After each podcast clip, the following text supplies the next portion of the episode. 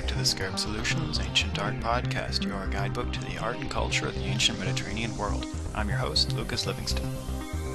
In our second podcast episode on the mummy case of Pa'ankhenamun, I mentioned that the Art Institute has a really nifty statue of Osiris, the kind that statue that you commonly find in the burial chambers of well-to-do ancient Egyptians.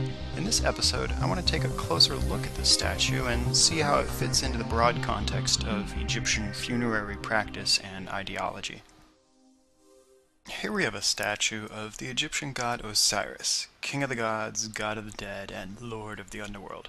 This statue is dated to the Ptolemaic period, the time between the deaths of Alexander the Great in 332 BC and Cleopatra in 30 BC, when Egypt was ruled by a line of Macedonian Greek pharaohs. It's really during the earlier late period of ancient Egypt when this type of statue becomes common. You might more frequently encounter a statue of this type referred to as Ptah Sokar Osiris, a later composite form of god, similar to Osiris, but incorporating aspects of the cults of Ptah, the ancient creator god of Memphis, and Sokar, a somewhat lesser known god of uh, nebulous origin. Sokar seems also to come from Memphis, and was already associated with Osiris way back in the Old Kingdom, and with Ptah even earlier. When I say that this is a common type of statue, just what is it that makes up this type? Well, you've got the tightly bound mummy of Osiris standing upright on a large rectangular base that juts pretty far out in front of him. The base of this figure, as with many of its companions, is hollowed out to form a little cavity that would contain a scrap of papyrus with a spell from the Book of the Dead, or a miniature mummy figure somewhat inappropriately referred to as a corn mummy. I'll say a little more on that later. Sometimes the base isn't hollowed out, but the statue itself is, and then the little papyrus scroll is rolled up and shoved inside. Also characteristic of this statue type is the crown that Osiris wears.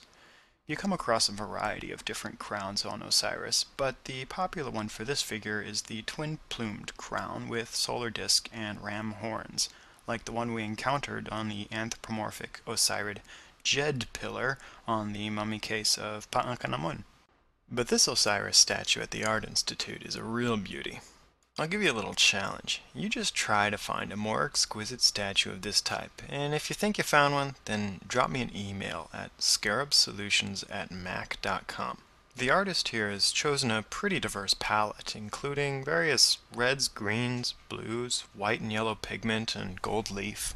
The choice of colors might remind you of Pa'ankhenamun. Similarly, the gilding on his face. The skin of the gods in ancient Egypt was said to be made of gold, so Osiris is shown that way here, and Pa'ankhenamun was appropriately represented similarly on his mummy case, when upon death he joins the pantheon and is identified with Osiris. Now, just to set the record straight, the mummy case and the statue of Osiris come from completely different times and completely different tombs. This figure comes from a tomb of a woman centuries after Pa'ankhenamun. Her name is Wesir which translates into something like Osiris made her. The inscription is a similar but much later version of the offering prayer that we already encountered on that wall fragment from the tomb of Amenemhet.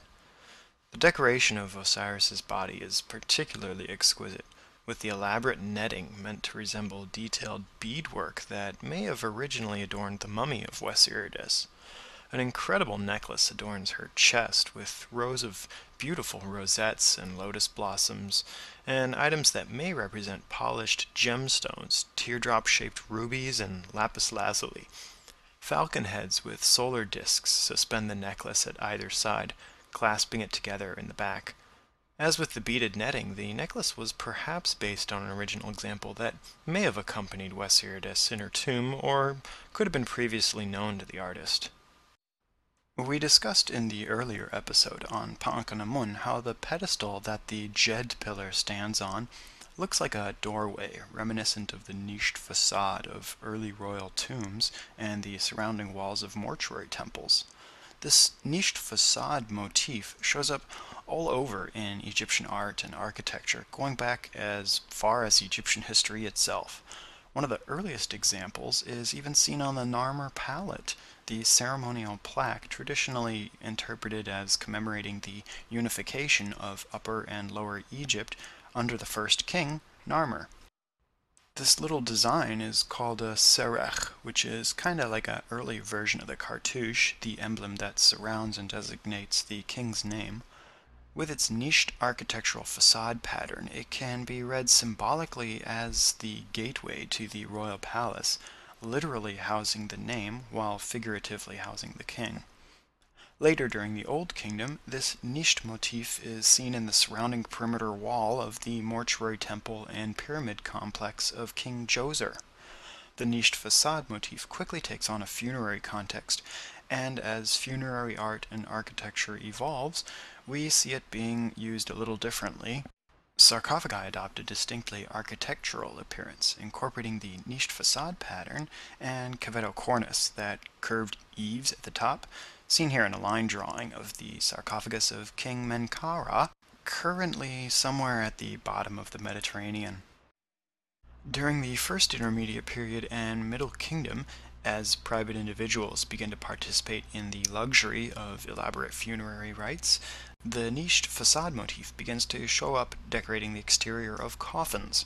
Here's one Middle Kingdom example from the Metropolitan Museum of Art in New York, the Coffin of Khnumnakht beautifully detailed hieroglyphic bands of funerary spells and invocations form a decorative pattern of the niched facade.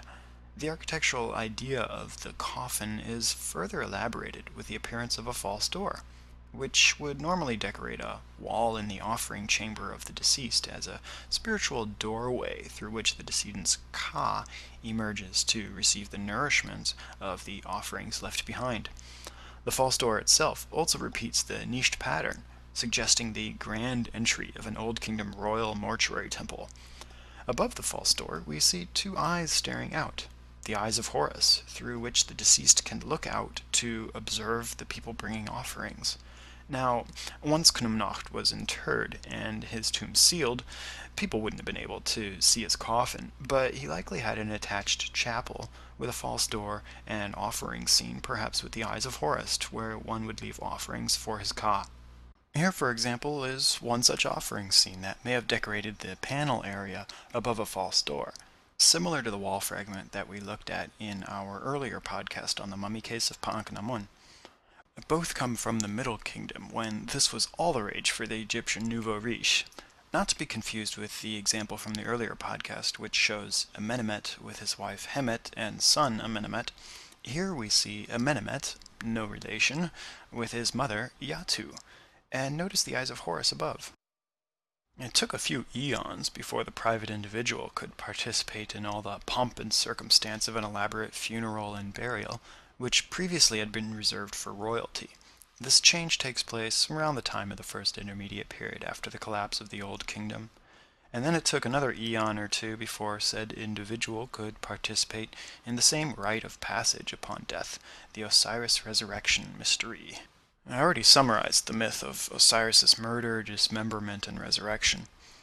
Osiris has always had a strong connection with death, resurrection, and fertility, chiefly in an agrarian sense. This apparent contradiction of embodying both life and death didn't seem to bother the Egyptians.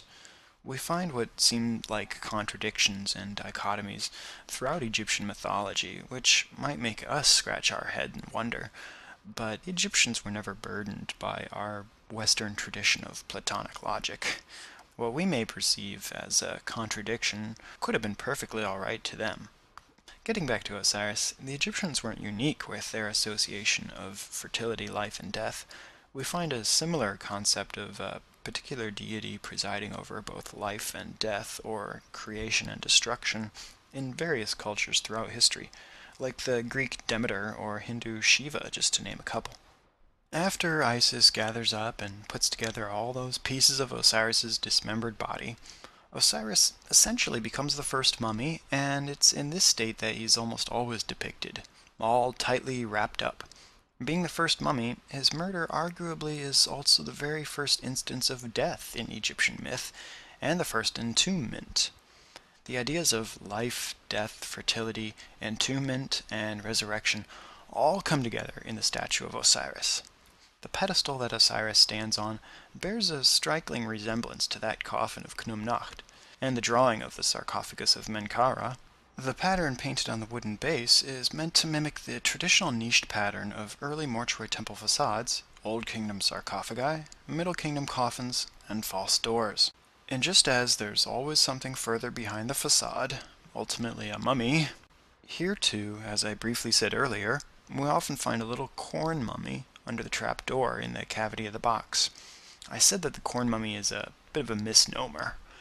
That's the case because there was no corn in ancient Egypt. Corn is a New World crop. Egyptians grew a variety of other grains, like barley and emmer, but no corn.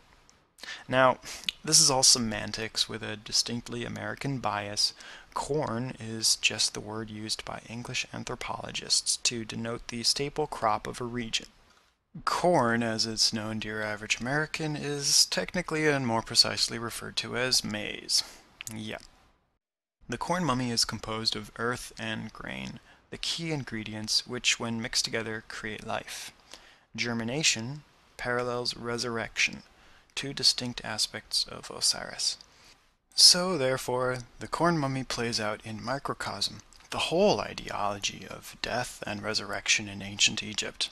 And kind of like a series of nested Russian dolls, we find the corn mummy within its tomb, which, in the form of the Osiris statue, is placed within the larger tomb of the deceased. How do you like them apples? As always, I encourage you to check out the website, scarabsolutions.com. If you're listening to this podcast in iTunes, you can just click on the link in the artwork display. I've added a couple of useful links on the website one to the Museum of Fine Art in Boston, which I talked about last time. The MFA has a great online database that lets you browse or search over a third of a million objects in its collection, and their collection of ancient art is something to be envied. I've also added a link to the Met's online collection, where you'll find the Coffin of Khnumnakht and a gazillion other works of art. And in a year or two, the Art Institute may also begin to participate in the 21st century by putting the bulk of its collection online in a searchable database with images. I've also added a new section to the Scarab Solutions website featuring links to a few of my other favorite podcasts, which of course I highly recommend including the Art Institute's new Musecast. So check it out, or just search the iTunes store for the Art Institute of Chicago. Thanks for listening to the Scarab Solutions Ancient Art Podcast, and we'll see you next time.